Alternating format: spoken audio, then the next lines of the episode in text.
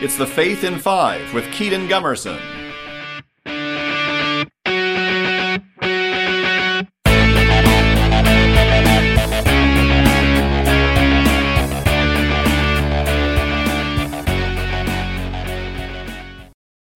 Hello, everybody. I am Kedon of Kinetic Catholic Ministries, back with another episode of The Faith in Five. I hope that you all are having an absolutely wonderful Monday so far. I know that I am. You guys know the Matthew McConaughey line that's like, all right, all right, all right. I feel like, okay, hear me out. I know this is a little cringy.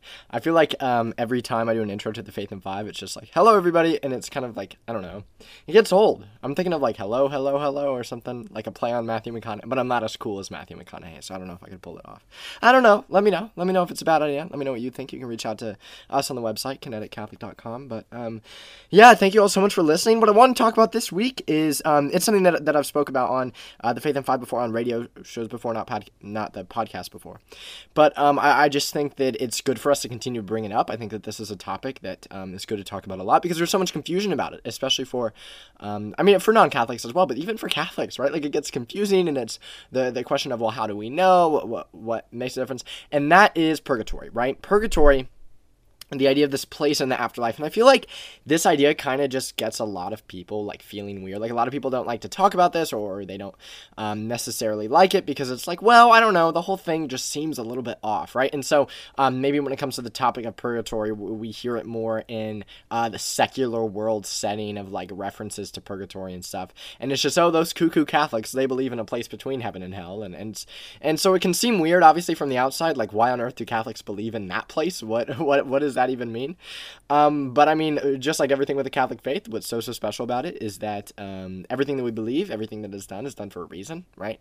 Uh, there's reason, there, there's proof behind what we believe. We don't just believe things to believe things, and that's the exact same way with purgatory. And so, what we're going to do this week is we are going to go through the misconceptions, um, and we're going to talk about how we know that it truly is a place. I want to start off with this idea of rebuking this idea from Protestants, which is well, the word purgatory is not in the Bible.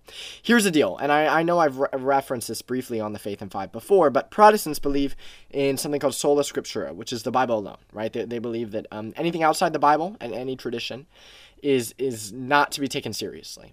We as Catholics, we know that we need scripture and tradition. Now, with that being said, that does not mean that purgatory is not in scripture. The, the only the, the thing that Protestants are right about in that point is, is the word, right? And so we get really confused with the terminology. It makes it seem weird. You're right. Humans came up with the name purgatory, right? Because it's a, it's that terminology, and so the word purgatory is not in Scripture. That's correct. That does not mean that purgatory itself is not in Scripture that logic cannot lead us to purgatory. And also, purgatory has been a belief from very, very early Christians, from very apost- the, the, the, the very beginning of the Catholic Church, where the apostles would pass stuff down through word of mouth, right? Not every little detail was written in Scripture. Um, and so Catholics say that, and people think that it's Catholics like knocking Scripture in a way, or saying, oh, we don't really need the Bible. We have all this other stuff. No, we absolutely need the Bible, but it's a both and type of mentality, mentality, not an either or. And so we get confused with it, right? It's a both and, not an either or. And so we need scripture and tradition.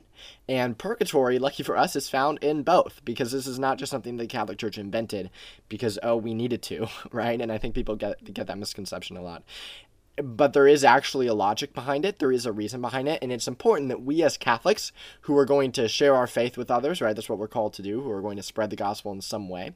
It is important that we are knowledgeable about those beliefs that we have, especially the beliefs that maybe people get confused about. There's a lot of misconceptions on. That we are knowledgeable about those well enough to be able to defend them, to be able to stand by them to other people. Uh, and and know that there's a beauty and a goodness to it um, and ultimately, there's a truth to it, right? And so it's important that we're well informed. And so that's what we will be talking about this week.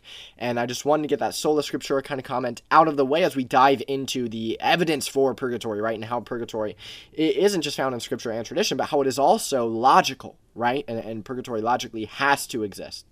And so we will be talking about that this week. Thank you all so much for listening to this episode of The Faith in Five, and I will see you all next time. For more Kedon Gumerson, find him on YouTube or visit the Kinetic Catholic website at kineticministries.com.